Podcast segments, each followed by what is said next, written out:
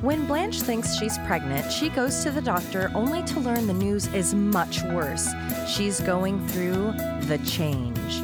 But what if Blanche will change? Will she lose interest in hitting on any man in her vicinity? Will she overcome her depression with the help of the gals? Will the male minx decide to settle down in Miami and open a cafe? Let's explore these topics and more in today's episode End of the Curse.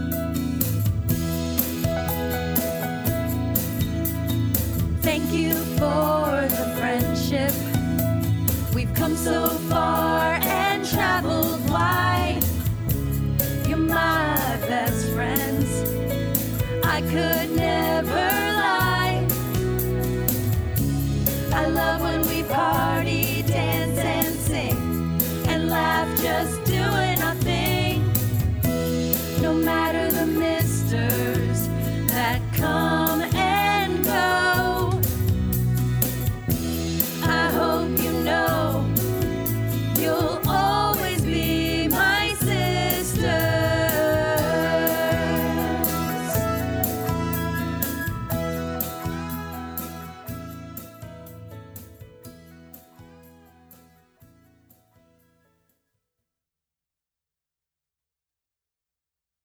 Girls, girls, welcome, welcome to season two of Always Be My Sisters, as we've now entered season two of The Golden Girls. And what a season it is! We have so many fantastic episodes coming up in the next 26 weeks, and of course, some duds, including the oh so dreaded Empty Nests. I'm most excited for another one of my favorite episodes, Isn't It Romantic? Josh, what are some things you are looking forward to as we enter season two? the fashion, the dates, the further storylines about Mink. and I think that in a season two, usually a show that's popular is really when they start cruising. Yeah. And so I'm looking forward. I know there's some iconic episodes, and I think the very next episode we're doing is one that I remember. The is that the Ladies of the Evening Yes. that I that I recall the. I know that one, and Yeah. I'm excited to watch it. There are definitely a lot of they they have found their groove and there's a lot more just quotable moments and iconic storylines and incredible fashion, of course, as you mentioned. I also can't wait to see who else you're going to have uh, stop by the house. You know. Oh, I know. You know, you're having a lot of doorbell drop bys, and I, That's I right. can't wait to see who's coming up. You know it. Um, and I can't wait to hear also from uh, from fans, Yes. Original, burgeoning, extra crispy. New season, new setting as we start out in the garage. The garage that is supposedly out the back door in the kitchen, but that kind of wouldn't make any sense. Ah, but that's what we love about their magical mystery house. As Dorothy is talking about pollution affecting the Everglades and the animals that inhabit them, topical, she and Rose are cleaning out what appears to be animal cages, several of them, stacked over six feet high. For Rose, the only thing sadder than the state of the Everglades is what happens to your thighs when you sit down and they kind of double in size. As Dorothy ponders Rose's stupidity in silence, Sophia comes out carrying newspapers. That's when we learn what is going on, leaving fans speechless. The ladies are getting into the mink breeding game. Anyone who knows the girls, the real life versions, know they were huge animal lovers. As previously mentioned, the ladies worked with PETA for campaigns, and Betty especially was and continues to be an outspoken animal activist. That's why this episode only sparks confusion and questions of, I wonder what type of deal was struck. When reading the script, the ladies were all pretty outraged at the idea of them not only breeding animals, but for slaughter and profit.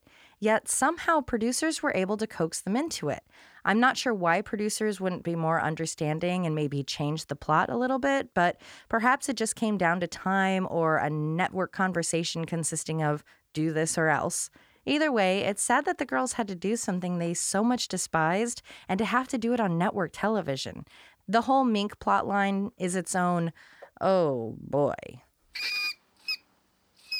While fur has finally started to really fall out of fashion, there are still many mink farms in the US, about 275 of them. Wisconsin is home to the most farms, but my own state of Oregon is in the top five producers. Reading about the farming on furcommission.com, it's kind of upsetting to see how much more care is given to the animals people wear than the ones people eat. I can't go too deep into this topic or I will explode with anger as my heart lies with Betty and the animals. But suffice it to say, each mink had potential to maybe bring in about a hundred bucks in today's money. Oh, God. And I just saw that the Fur Commission page is located here in Oregon, and the news articles they have are such garbage propaganda, and I need a break and some water.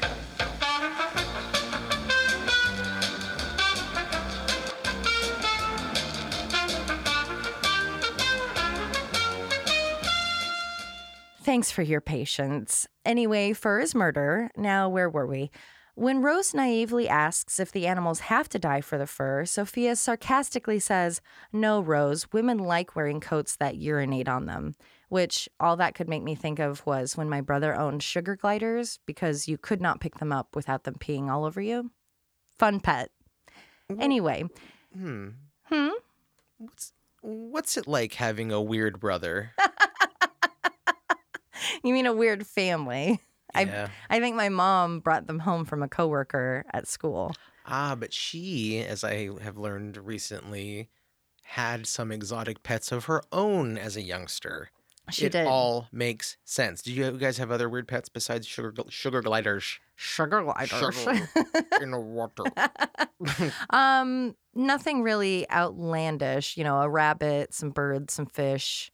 I had rodents always, but nothing like, yeah, the sugar gliders were kind of as exotic as it got.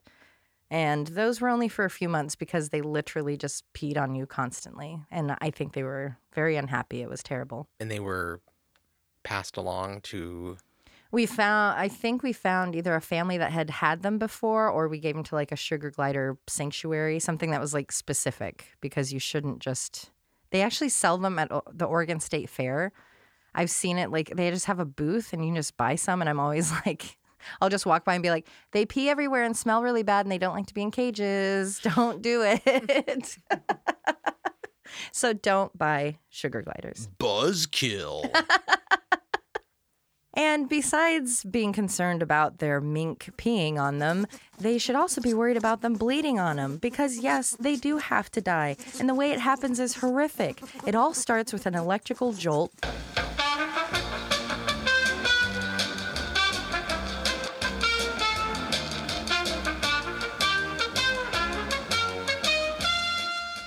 Realizing that the mink work isn't any different from her farm life, where she learned the circle of life and that animals only exist to serve her, Rose feels content in the fact that the animals will then go to heaven. And just like the boots she had to wear with Big Daddy, Sophia isn't interested in needing to wear any to attend Rose's livestock afterlife. Staying in her room because she's depressed, Blanche hasn't arrived yet. Sophia's pretty sure she won't be there until the minks are in coat form at Neiman Marcus. Blanche has been in her room so long, it's nearly beating her personal record she holds with a lifeguard suitor. Our first plot whoopsie from season two is already here. When Rose inquires if Stan ever got Dorothy a mink or anything like that, Sophia chimes in that he wouldn't so much as buy her popcorn at the movies. But Dorothy answers that she always dreamed of having one. But um, if we could just go back to the break in, Dorothy, remember? You were most upset because your mink stole was taken, your mink, which was given to you by Stanley. How quickly we forget what we already have. Finally, Blanche arrives. She's channeling a bit of Dorothy's Riddler in a long green silk robe with a light pink nightgown, which matches the trim of the robe. When Dorothy, in her flowing jeans and white t shirt with a terracotta inspired overshirt, inquires as to how she's feeling, Blanche nearly screams before turning around and leaving. So we'll take that as you aren't feeling much better. Wearing one of my favorite sweater vests in her collection is Rose, who follows in light slacks, a long sleeved white shirt, and a vest with a house and clouds. Nearly hysterical, Blanche makes her way from the garage through the kitchen and to the living room. On the way, we see the newest kitchen addition, a cumbersome fern that makes it tricky to tantrum from the garage without almost knocking it over. Attempting to convince the girl she's fine, Blanche assures them in a nearly manic tone that she was crying tears of joy. Joy! Rose isn't so sure, but that's because she's usually not sure about most things. Desperate to know what's going on, the girls beg Blanche to tell them why she's so upset. All she can say is that she's so hungry, but she's nauseous and in shock. The girls keep pushing. Tell us, we're your best friends. So she does. With a mousy voice of fear and her own shock, Blanche lets the words escape her mouth I'm pregnant. Rose, who was just assuring her friend that nothing could be that surprising, promptly faints onto the couch.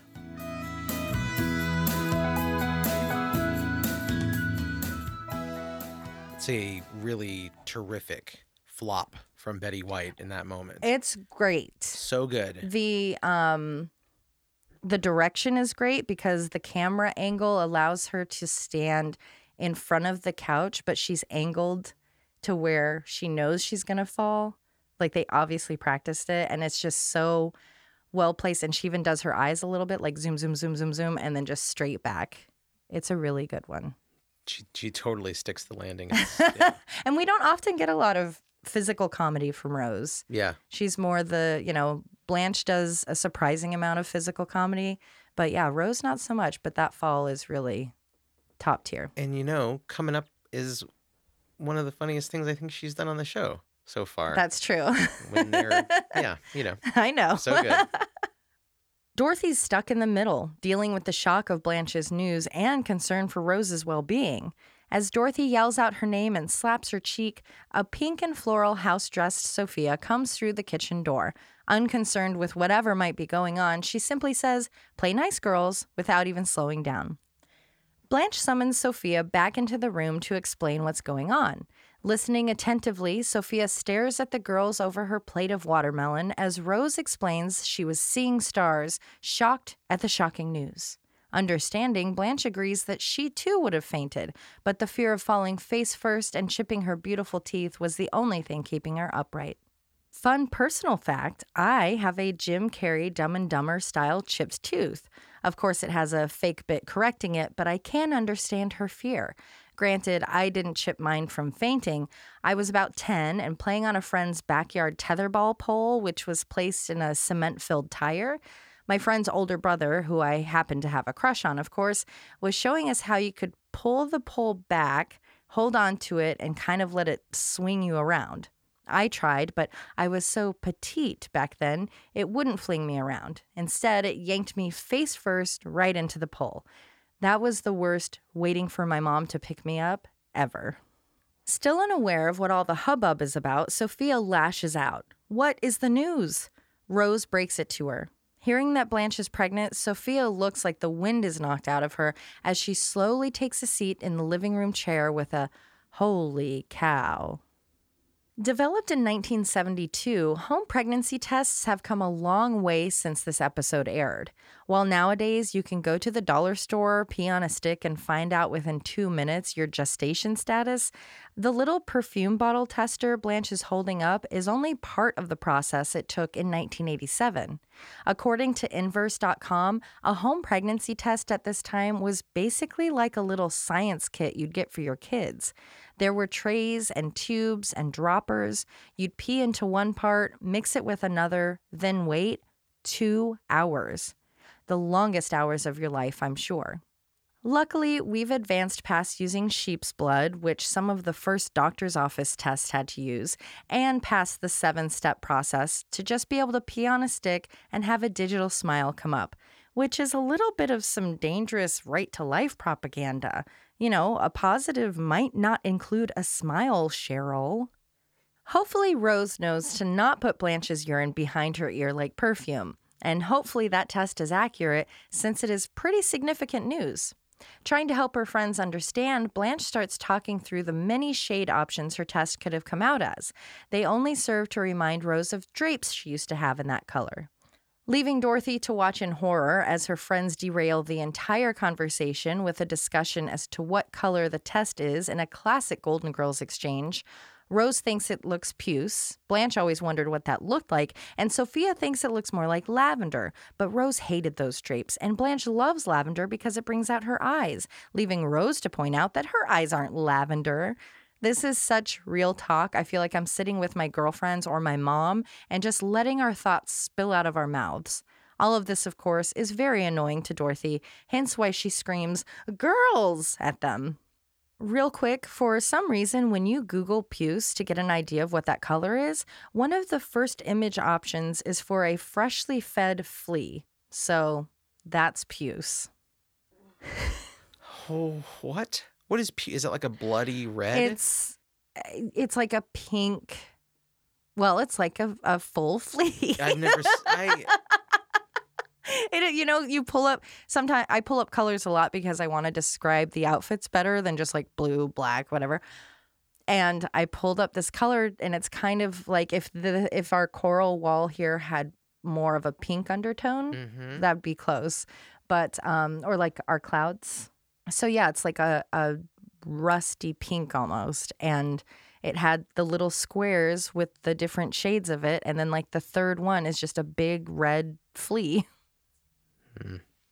So it's a beautiful color. Uh, yeah. That's awfully upsetting. I don't, I don't like to think about how gross those bugs are when you look at them up close. From far away, they look like little guys, and you get up close, and they're monsters. they're eating us and our dogs. Back to the topic at hand, Dorothy, Queen of Reason, asks, Who's the daddy? A look comes across Blanche's face as though this was the first time she had even considered that there was another party involved in this transaction. And now that she's thinking about it, she has no idea who the father could be. Blanche has pretty much lost track of her period, lucky duck. When I used to have mine, now managed with birth control, I had no choice. It demanded all of my attention. That and my extreme fear of pregnancy really had me staying on top of it. But it happens. You realize, hmm, did I have my period last month? Was it just really light? So you can't blame Blanche for not noticing. Although being 11 weeks late or almost three cycles missed, it is a bit more of a concern that she isn't in tune with her body as well as she should be. Especially for someone that does so much. Mm, Lovemaking? yes, in the boudoir. Yeah. That's something, I mean, that's just the the part of the responsibility that comes along with that. You know, there's nothing wrong in that lifestyle, but there are some extra responsibilities involved. Unless you want a baby. Well, that too. but um, you know, she's referenced it. I don't think it's happened yet, but throughout the season there are several references to condoms.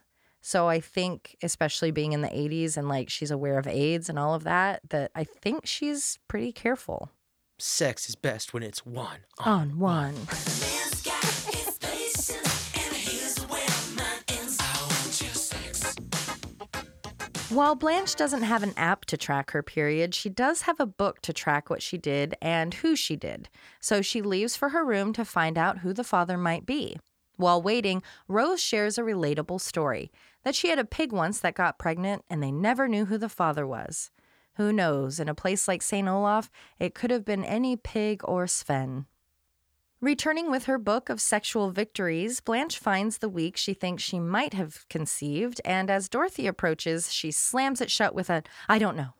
Dorothy begs to see, but Blanche won't let her. She starts to explain herself, which she doesn't need to, saying that she was feeling extra sexy, so she got extra sexy. Uh oh, that sounds like me when I ovulate.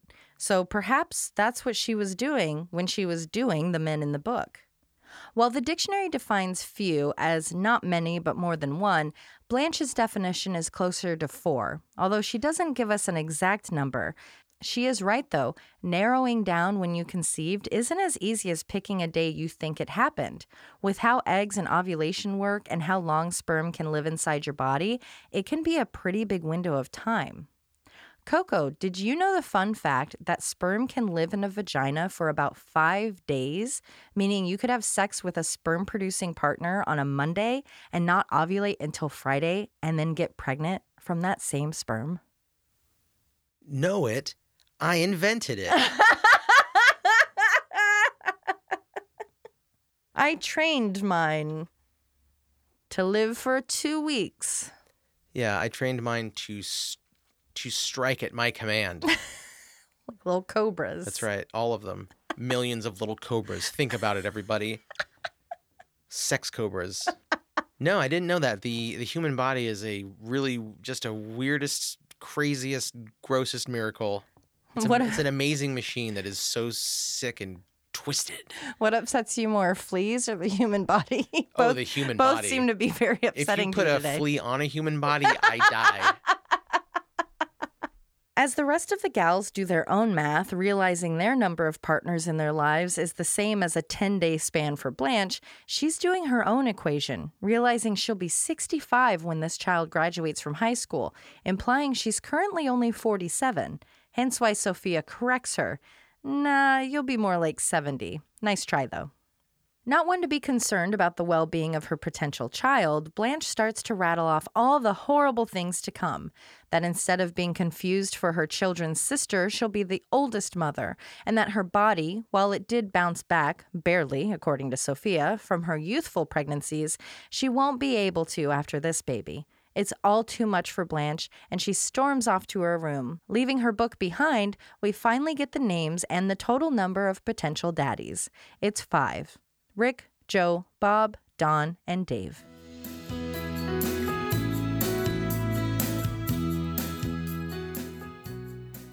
If if if you're being safe and Oh, in the yeah, then you're 80s, totally then you're good. Totally. Yeah. And she's like 52. Yeah, girl, go get it. Hell yeah. Yeah, if they're around and they're standing, if Right? you know what I mean, then, Yeah. then you gotta you gotta have a seat. Skirting that explicit rating. if they're standing, I'm sitting. Blanche's life motto. Back to the garage and the minks. Rose can't understand why, even though they've provided the caged animals with all of the romance a human could want soft lighting and even softer music the animals are struggling to copulate. Sophia suggests they just stop staring at them like a bunch of sickos. Arguing back, Rose points out she can't possibly watch them all the time. She leaves for work. But remember how you called from your lunch break to ask Sophia to check on them? Dorothy decides they need to provide them with an aphrodisiac. Dorothy's right. An aphrodisiac is a food, drink, drug, or substance that is used to sexually arouse a person. While the little pills at the checkout stand at the gas station may have you thinking aphrodisiacs are everywhere and are proven, well, that's not the case. Sort of. There are foods that might arouse the eater, but only because of how they look or taste. You might find an exotic food erotic simply because it's exotic. Are bananas an aphrodisiac? Not technically, but could eating one in a suggestive manner arouse those involved? For sure. Not me, though. Bananas are the devil's wee wee. Same goes for foods that are hot, wet, or engage all of your senses. As for Spanish fly, well, I actually always thought that that was a name of a cocktail. Turns out it's the name of the product you get when you smash up blister beetles. Literally going back to Roman times, it was believed Spanish fly was an aphrodisiac. Even today, you can buy bottles of Spanish fly, which is not much more than sugar water, and I'm pretty sure the minks wouldn't be interested. I'm sorry. Go on. Anyway, I come to and he's gone. Did he say anything? Yes, he asked me for some water. Some, uh, sugar water. Sugar water. Yeah, if I remember that right. Because I thought that that was odd. They'd ask me for sugar water or not. Lemonade or ice water or regular water or tap water. Rose is extra special in this episode, misunderstanding everyone, not sure what words are, thinking that Spain is dirty and there are thousands of flies, not just a single one for sexy time. But I do agree with her when she questions Dorothy about the name Spanish fly. If it's for a beetle, why call it a fly? Why call it Spanish? No, it's not because it wears the traditionally Mexican hat, a sombrero. It just is. This whole interaction has left Dorothy exhausted, and she has totally lost interest in working with the minks. Just then, Blanche comes in after having gone to the doctor. Okay, maybe we have a little bit of an answer when it comes to the Vortex house. When Blanche opens the door to the garage, we can actually see outdoors. So maybe the door from the kitchen actually leads outside, not directly to the house. So that makes a little bit more sense? I have a theory Ooh. that perhaps the garage is not attached and there's like a breezeway between the house and the garage. I think that's what it has to be, even though the garage is connected to the front of the house via the house. You know, when we see the house, Hmm. it's just there Oh, right. at the front and Mhm. connected. But once you're in the house, yeah, I think it has to be a little a little breezeway, a little uh Corridor, yeah. an open air corridor yeah. is what it is. it's the only right? answer for it. Yeah. Where were we?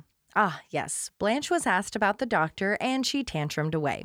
Running to her room in a very stylish tight white dress with a white button up fashionably tied around her waist, accompanied by red heels, a red purse, red earrings, and red lips, we get a fun new view of the hallway when we see it from the perspective of looking out of Sophia's door.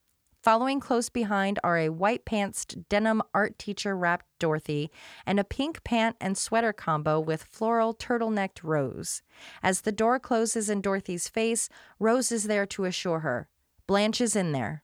We know, Rose, darling. We just watched her go in. This amazing detective work is what leads Dorothy to refer to Rose as Columbo. Columbo was a television show on NBC led by Peter Falk. If you don't know him from Columbo, you know him as the grandfather telling the story to Fred Savage in The Princess Bride. Columbo wasn't a traditional TV show, though. It only had a few episodes a season, airing as a movie special. Peter was loved as the Matlock reeking of cigar smoke and a tan coat.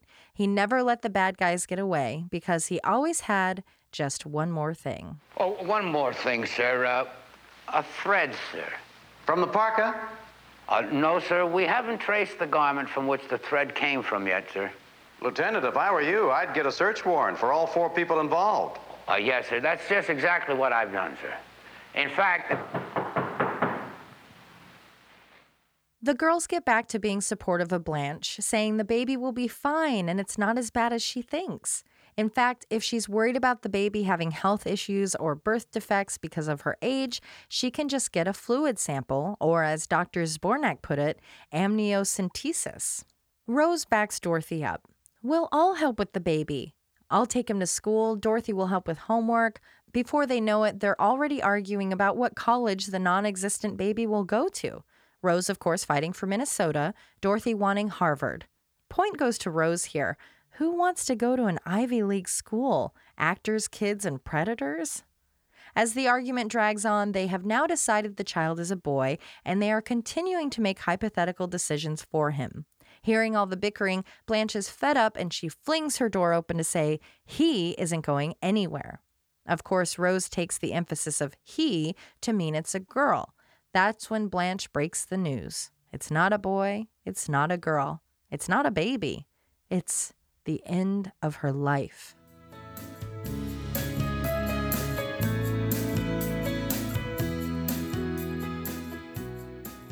Rose approaches Blanche to console her and to apologize. She did what good friends do. She had judged her for being a slut, but she never said it out loud or acted like it. Now that's friendship.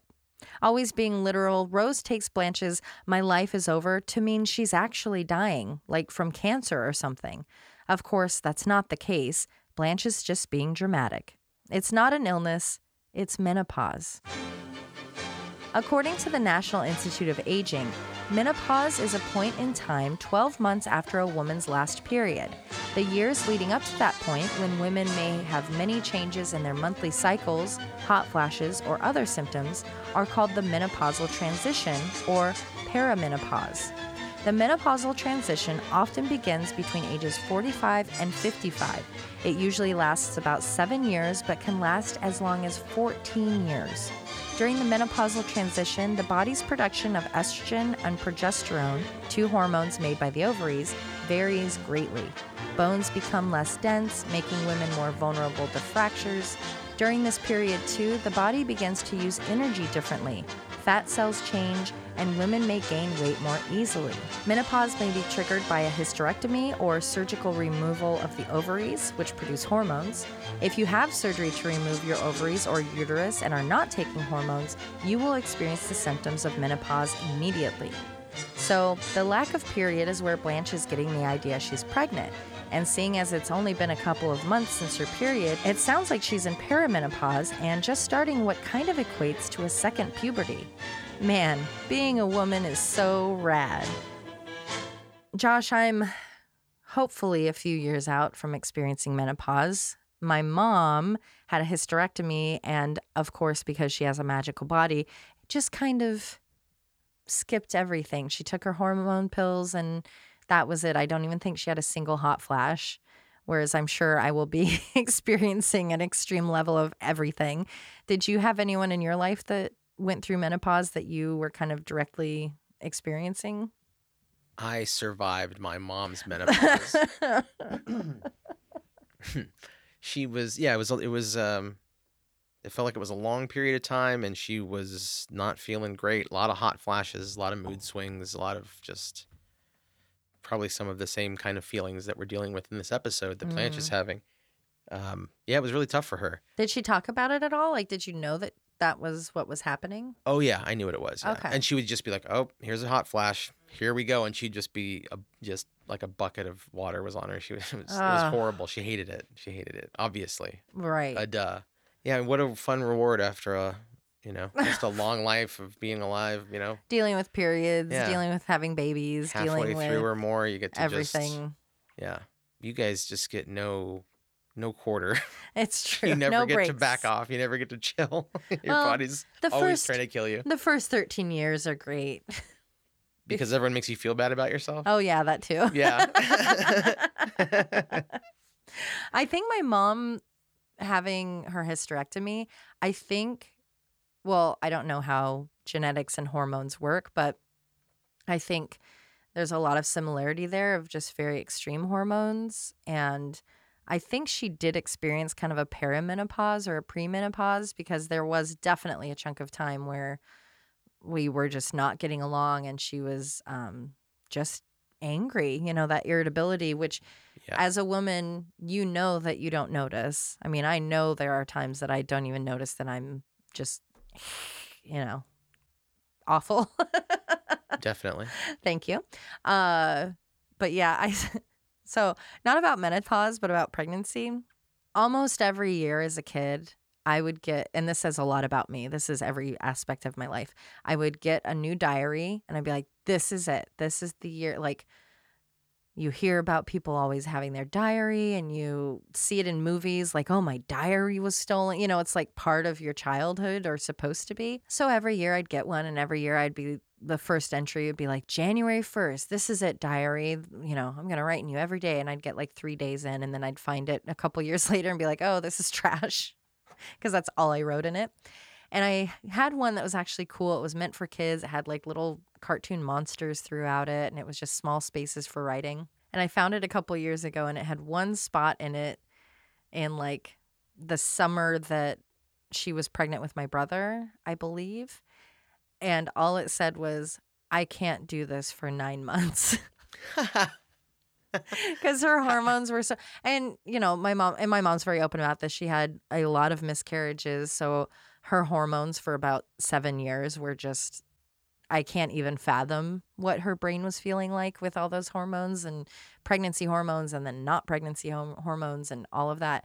yeah, And dealing with the loss. there and the loss, Yeah. grief, all of Mhm. that. And uh yeah, I just remember she was just so irritable and so cranky and so insufferable. and just wrote, so here I am, eight years old, nine years old. I cannot do this for nine months. And that was the only entry I got into that diary. We're back with the ladies who are now in a psychiatrist waiting room. Blanche is being forced by the girls to talk to a doctor. She may be going through menopause, but her behavior is presenting more like extreme depression, crying all the time, staying in bed, not eating. They know she needs professional help. While she may not be ready for it or wanting it, kudos to them for looking out for her and sitting by her side through all of it. Well, not all the girls. Sophia only tagged along so she could go to the famous Wolfie's Deli afterwards.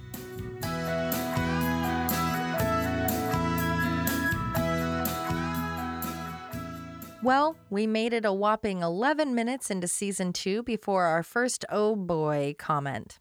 While a ton of progress towards talking about mental health, especially in the last few years, has been made, the 80s was a different time. If you saw a therapist, something was wrong with you. Mental health doctors were nothing more than quacks. So, of course, when a man comes walking out of the office, Sophia gives him a look over before deciding he's definitely a serial killer. Dorothy, of course, corrects her to say that normal people go to psychiatrists. It's good to talk through your problems like you would with a friend. Correcting her, Rose points out they aren't called friends, they're called psychiatrists, with starts with psych, short for psycho. Her delivery of this line with a little exaggerated head shake is pure perfection and gets a chuckle out of me every time. Coco, I know you enjoyed this as well. It's my, my favorite moment of the episode. Something about the way she says that is that she's, it's like she knows a secret about them. And it's Yeah. that they're psychos. Yeah. Secret psychos. Or you had said when we were watching that, like, it was almost like a little kid piecing everything together and Yeah. and just staring off, talking to no one really. Psycho. It is such a great moment. Yeah. really good. Is she wearing that really smart blazer? Yeah, she's there. wearing the muted version of Blanche's wonderful outfit. Yeah, Rose looks. I mean, they both look great. I, I think Rose is just just looks dynamite there. Psychiatrist means psych for psycho. It does not. She's right. This psycho moment didn't help Blanche. She's now convinced the doctor will think she's a nut, so she has to leave. This whole moment quickly turns into a near nervous breakdown when Dorothy pins Blanche against the wall in an effort to get her to compose herself. Screaming and hollering, Blanche continues to refuse to participate. Dorothy eventually snaps her out of it, pointing out she needs to calm down. She's in a psychiatrist's office for crying out loud. Just then, the door opens and it's Dr. Berensfeld, which I can't help but think there was a specific name with Baron being the theme of the episode. Dr. B is being played by Broadway and television star Philip Sterling. He had 117 acting credits and many well known roles on Broadway. Funny enough, of those 117 roles, 16 were as a doctor. And this isn't the last time we'll see him as a doctor to our girls, although next time they'll all be on the couch. Strangely enough, for this episode and for the one he's in in the future, they use the same actor as a psychiatrist, but not with the same name. It's hard to believe, but Philip's career in television started in the 1940s. Through the years, he was on As the World Turns, Another World, The Doctors, Maude, MASH, Diff'rent Strokes, A Team, Growing Pains, St. Elsewhere, Murder She Wrote, of course, L.A. Law, and he even had a recurring role on The Wonder Years as Grandpa Pfeiffer. As Blanche hesitantly makes her way into the office of her male doctor to talk about what it's like for a woman to go through menopause, Dorothy reminds her that they are going to be right outside the room waiting for her. As Dorothy sits, Sophia points to the man across the waiting room who she refers to as banana boat time, meaning being mentally unwell, because he appears to be speaking to himself. That man is being played by George J. Woods, a man who was in Santa Barbara, The Golden Girls, Bates Motel, the TV movie, They Came from Outer Space, and The Invisible Man. And that was it. A couple of gigs in the 80s, a couple in the 90s, and he wrapped up his career in 2002. I'm not sure why he didn't do more acting, but I hope he enjoyed his time working with the girls. No, Ma, assures Dorothy. He just has loose dentures he's trying to correct. He's not talking to himself. To prove her daughter wrong, Sophia approaches the man, asking if he's talking to himself. Of course not, he says. He's merely talking to his Martian friend, Framwonk. Once again, Sophia is oh boying all over the place. You don't ask someone that. And writers, we don't mock the mentally unwell. This does it for Sophia. She's making her way to the restaurant now, and the ladies can meet her there. See you at Wolfie's. After overhearing the conversation, Rose scoots closer to Dorothy, further from the man and his fake Martian. In the room with the doctor, we find Blanche sharing why she is so devastated by the news. That it doesn't just mean you can't have a child, it means you're growing older. You're going through the dreaded change. Hearing her but not validating her is Dr. Barron, who simply reminds Blanche of what it is that's biologically happening and promising there isn't more to it than that. But then she again has to tell him, yes, there is so much more to it. Crying, she makes her way across the room to fidget with a crooked picture. She gives us a great catwalk moment in what is one of my favorite looks on her a black and floral jumpsuit with a purple structured blazer with purple earrings. It is so chic. Blanche goes on to say she's not only surprised that she's there because the time has come in her life that she's experiencing menopause, but that she's seeking help for her mental health, something no one in her family has done before her. In what sounds like something from my southern part of the family, she clarifies they only saw psychiatrists when they were institutionalized. You know, guys, if you talk to someone regularly, you might avoid the mental issues that lead to needing inpatient care.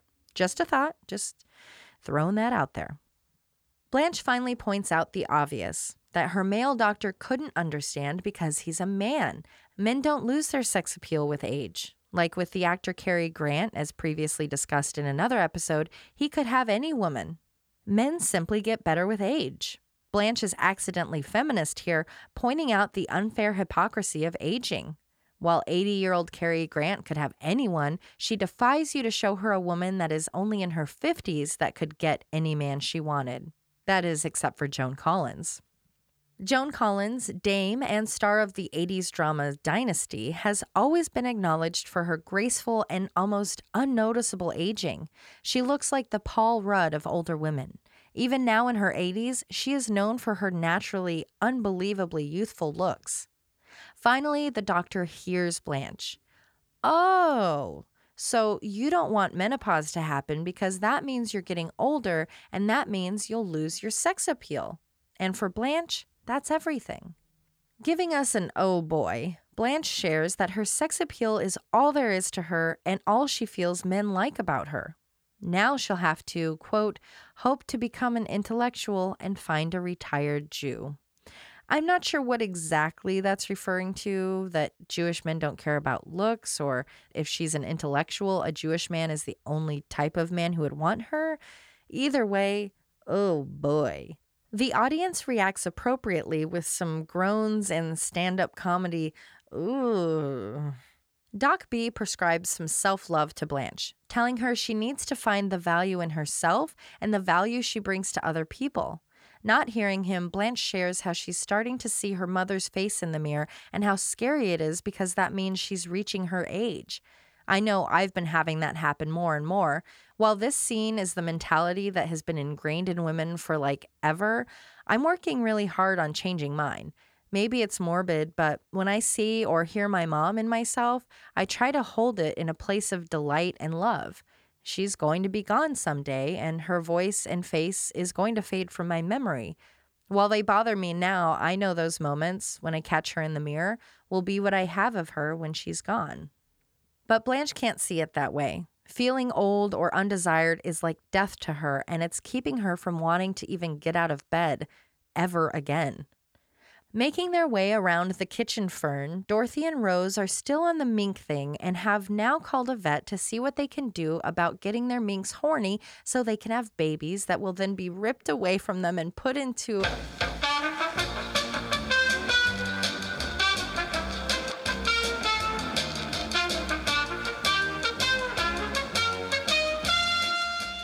Anyway, Blanche is out of bed and at the kitchen table. While it's exciting for Dorothy to see she's up, Blanche shoots down the excitement, pointing out she's only up because she was eating in bed and she doesn't want to gain weight.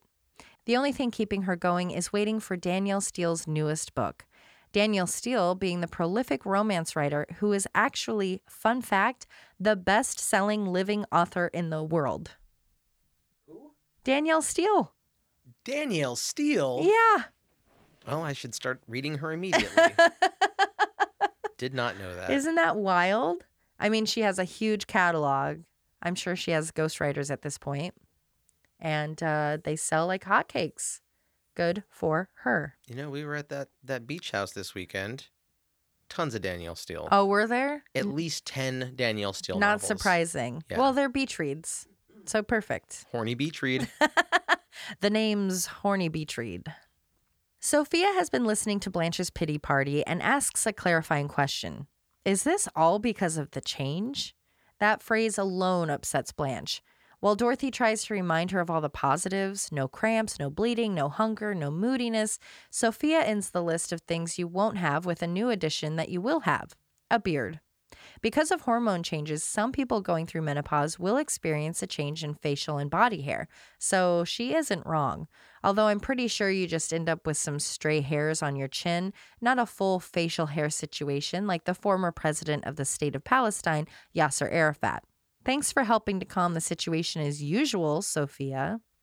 Here's where we learn that all of the ladies except Blanche have already gone through menopause.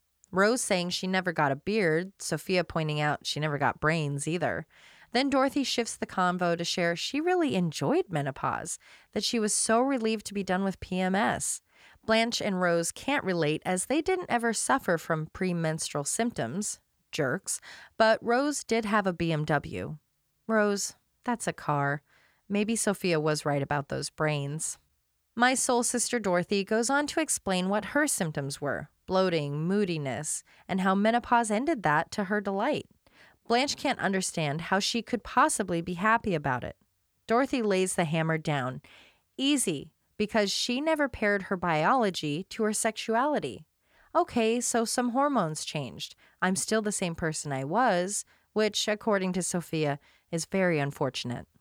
Breaking all sorts of barriers, the ladies start a frank and honest conversation about the difficulties of being a woman, how unfair it feels to be in a body that does things you can't control, then are judged for having the behaviors that accompany it, how men not only don't have periods, but they never have to go through menopause either.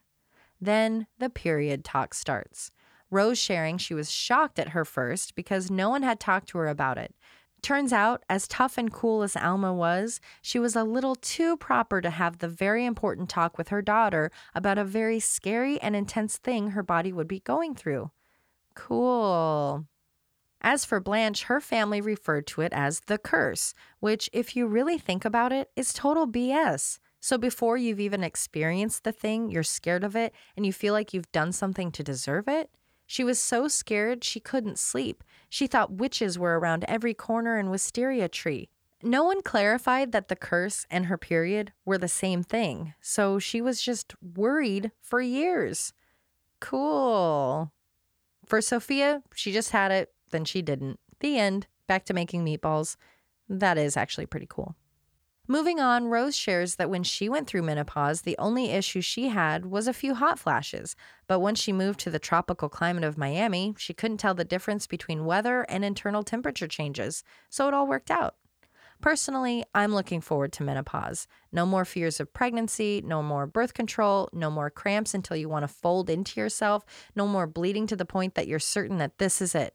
This is the period that will be the death of you.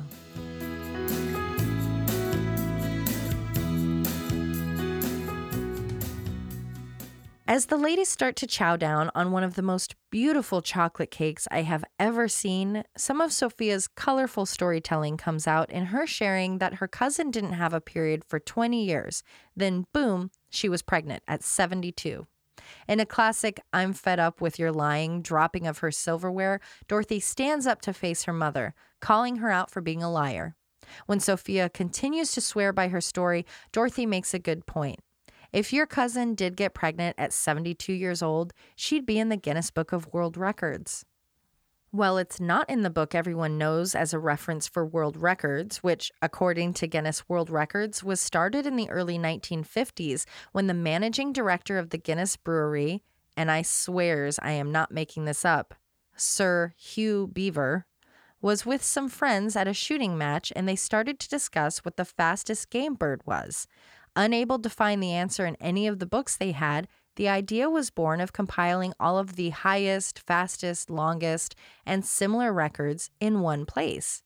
My friend Matt and I have a dream of breaking or creating a record, and with ones like tallest hat and most toothpicks held in a beard, I'm pretty sure we can come up with something. In this case, Dorothy is right, and Sophia agrees. She never said anything about Guinness. The record is in the Sicilian book, the Garibaldi World Records. Well, that's just made up nonsense. According to Vice, there is a Garibaldi world record holder. A restaurant, Carne Garibaldi in Guadalajara, has set a record of its own for the fastest food service, with servers setting a table with a full menu of food in only 13.5 seconds. As for an older woman giving birth, well, with today's technology, giving birth in later years is far more common. No one has hit the 72 year mark like Sophia's cousin, but Maria del Carmen Bousada, who at just a few days shy of her 67th birthday had twins she conceived via IVF, which seems a bit negligent on behalf of the doctor. When you're going to be 85 when the kids are graduating high school, it seems a bit inappropriate as you probs won't be able to provide adequate care. Back to the point they were making about men.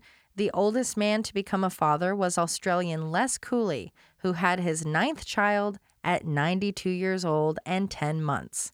To steal Dorothy's feelings about a sperm bank? Ugh. Sophia admits, sure, she made it up, but it made Blanche feel better, so what does it matter? Getting a full view of the kitchen and everyone's outfits, we see Rose is in her best professional San Diego Chargers business suit with a blue pant and jacket and yellow shirt. Dorothy is bringing the blah with another droopy necked sweater and gray pants with earth tones on the droop. Sophia has her denim dress on with a maroon cardigan, and Blanche is sporting her I'd like to know what other electrical appliance you have under there flowy, colorful robe. Coco, this was an impressive conversation for 1987, kind of like how we're starting to see ads on TV with women shaving their stomach, shaving their faces, and even pubic hair. It's like the realistic nature of their conversation was probably as amazing for women to see all those years ago as those ads are for us. I know that you were kind of like, wow, that's really a, an impressive conversation they're having. I did say that, and I don't remember the conversation at all. The efforts of the girls to cheer Blanche up have done nothing. But when the hot veterinarian, Dr. Parks, comes in to share his opinion about the breedless minks, suddenly Blanche is full of pep and zest. Greeting him, she reverts to her natural state of flirtation when she learns the minks won't breed because they're too old. Playing Dr. Parks is Vince Cannon. Playing himself, being a consultant and producer, are some of the credits in his bio. He did do some acting, but besides McMillan and Wife and The Rockford Files, there aren't many notable roles. Sadly, Vince passed away in 1998 at the age of 60. Dr. Parks lays it out for the ladies. They were sold minks that were too old. They were scammed. Well, that's what you get when you buy animals for the sake of. Okay, okay, I'll stay on topic. The good doc goes on. Of course, animals can get too old and lose interest. People, however, don't have that problem. Feeling full of life and lust, Blanche asks the animal doctor to escort her to the lanai where there's been a lizard looking peaked or pale from illness or fatigue that she wants him to check on. As they make their way out, Dorothy makes the observation that Blanche could be in a coma, and if a man got anywhere near her, she'd roll over and shave her legs. Coming into sexual maturity at a year old, minks can live in the wild three to four years, or up to 10 if in captivity. They can get pregnant once a year during their three weeks of heat in February and March, and from what I could find, don't actually age out of reproduction. They just do it once a year until they die. They also have dark, beautiful fur, unlike the ferrets that are clearly being used in this episode. It's later that evening, and the ladies are somberly sitting around, regretting spending the $678 they did to start their little mink venture. Blanche enters the garage, now in a teal dress with white shirt. Clearly, she's gotten all dolled up for the doctor. They actually went out on a date and they had a nice time, but it wasn't like he was some miracle cure. She recognized that it was the support of the girls who let her be a little wild for a bit, but stood by her side through it all. Now waiting for the minks, Fluffy, Muffy, Buffy, and Joanne to be picked up, Rose shares that the animal welfare people aren't coming because she called them off. Even though just earlier in the day Rose was ready to raise them to be killed, she now feels like they had served them, now they need to keep them. Blanche agrees. Why, she's no different than these minks. You can't just throw them out. As they make their way out of the garage, Rose catches a glimpse and sees that two of them are going at it. Before they can pop the champagne, Dorothy points out a little detail. Sure, they're breeding, but it's the two males. Good for them. Love is love. One last thing about the minks. It's clear they were used only as a vehicle to show animals may age out of reproduction, but people don't, and so to make Blanche feel better. But on the plus side, they weren't used for their fur, so good luck out there, ferret minks. What people find their identity in is up to them. Someone like Sophia may find it in her sauce, someone like Blanche finds it in the bedroom. Sure, Blanche was overreacting, but what mattered was that her fear was real to her. Being by her side to share their own stories, the girls showed they understood while also trying to provide a foundation in reality. It's okay if thinking you're pregnant is the end of the world. It's okay if going through menopause feels like the end of the world. What really matters, though, is talking through those feelings with someone who can validate your concerns while also not letting the fear take over. Menopause is different for everyone that experiences it. If you are experiencing menopause and need someone to talk to, you can visit healthtalk.org for resources. As for the minks, well, fur is murder, so we'll just leave that at that. Your sexuality is like the minks. You are more than just the beautiful fur on the outside. It isn't just about being attractive, it's about what's inside.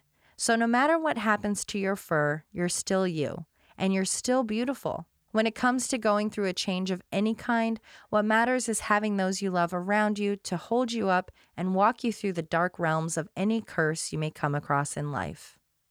As always, thank you so much for listening and thank you for being a friend. Be sure to join us next week when we find out who will get to meet Mr. Burt Reynolds in Ladies of the Evening. And now, your first golden goodie of season two. If you create Golden Girls inspired goodies, be sure to email us at alwaysbemysisters at gmail.com and we'd be happy to feature you. If you'd like your home to smell like the slut puppy you are, then you simply must visit belleviecandle.com or their Etsy shop at etsy.com slash shop slash bellevie, B-E-L-L-E-V-I-E. Besides an assortment of candles featuring our girls, including the birthday candle for slut puppies, there's also a Hocus Pocus set, Fiance when he puts a ring on it, and Murder on My Mind, all of which sound nasally delicious. So stop what you're doing and visit etsy.com slash shop slash bellevie for all of your vegan soy candle needs.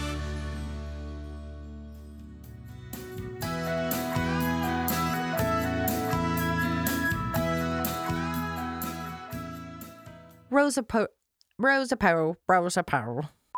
Correcting her, Roy, Roy's. Correcting her, Ro- Rose points, Rose points, Rose points. Just then the door opens and ex- like the actor Cary Grant, as previously discussed, discussed. Have you ever had to deal with fleas? No, I think I've seen a flea once, and always. Are you doing Flea from Red Hot Chili Peppers? That was more like Seinfeld. Don't worry about it. the I call them old lady hairs, not in a disparaging way, in a way of like what what I expect to have when I'm older. I see. And they're overnighters because you Mhm. kind of I think most women, especially my age, you every once in a while just kind of you do a little check around the chin, and uh, there's nothing, and then the, the next day you do it, and Boink. yeah, but it's like eight inches long. You're like, how did no one tell me this? It's white. It hurts. Yeah. Yeah. Um, so yeah, I do expect because I have I have a, a couple stray hairs already. So I really expect to have Just a full mustache. yeah, Yeah. I'm gonna be quite hairy. So Cool. it's gonna be pretty cool. Me too. And your mom had a little like soul patch situation. She hated and, it. And I never know what to say. Like, yeah, I would see that on my grandma or Mhm. something. I'd be like, do I tell her? I mean, not that it matters. Like, Yeah. I'd want to know. I would want to know. I'd be like, oh yeah, I know that's there. You're welcome. If you see us at the Golden Girls cruise, please tell us about this. Please let me know. Yeah. if I've got a stray hair sticking out. That's what friends do. Always Be My Sisters is written, hosted, and created by Alicia Holland. Produced and edited by Josh McCullough. Always Be My Sisters is a Cascade Media production. You'll always be my sister.